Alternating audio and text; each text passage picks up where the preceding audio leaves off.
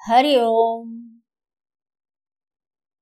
आइए आज एक छोटी सी कहानी हम लोग देखते हैं। एक बाबा जी घूमते फिरते एक दुकान पर पहुँच गए।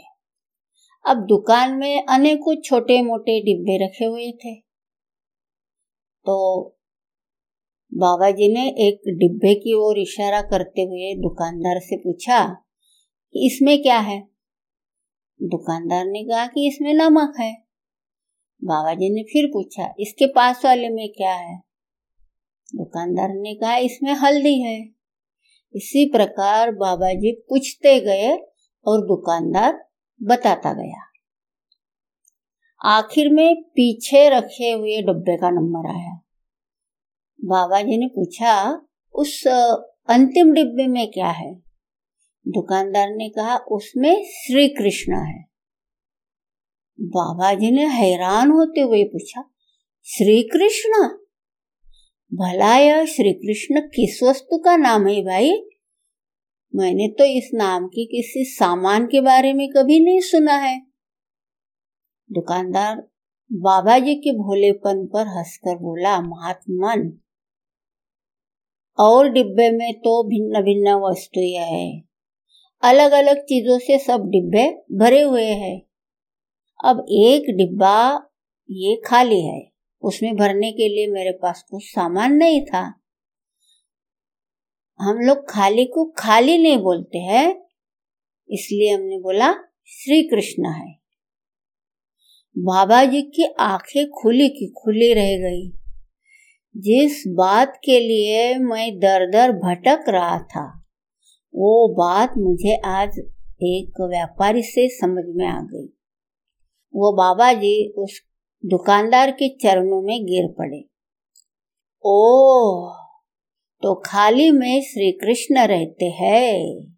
सत्य है। भरे हुए में भगवान को स्थान कहा है?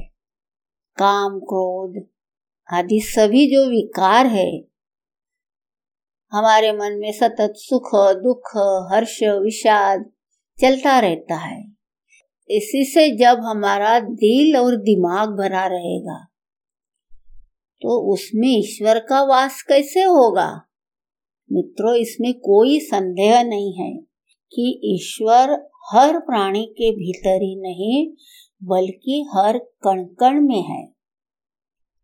किंतु आज हम अपने अपने विकार जो कि काम, क्रोध, लोभ, मोह, लालच, अभिमान, ईर्ष्या, द्वेष, इसमें इतने लिप्त है कि हमारे हृदय में भगवान होते हुए भी हमको उनका दर्शन नहीं होता है।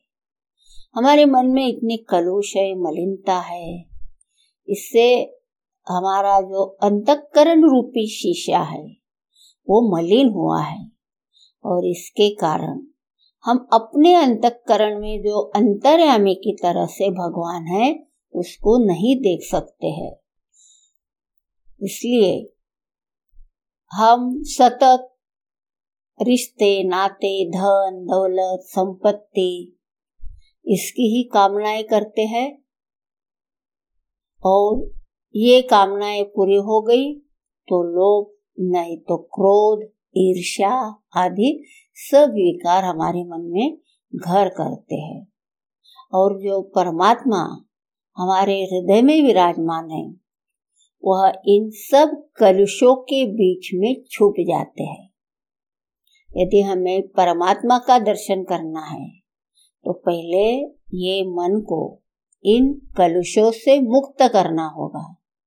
मन को एकदम खाली करना होगा। अर्थात इसके लिए पहले मंतकरण से ये सब मलिनताओं को दूर करना होगा। तभी हमें परमात्मा के दर्शन हो सकते हैं।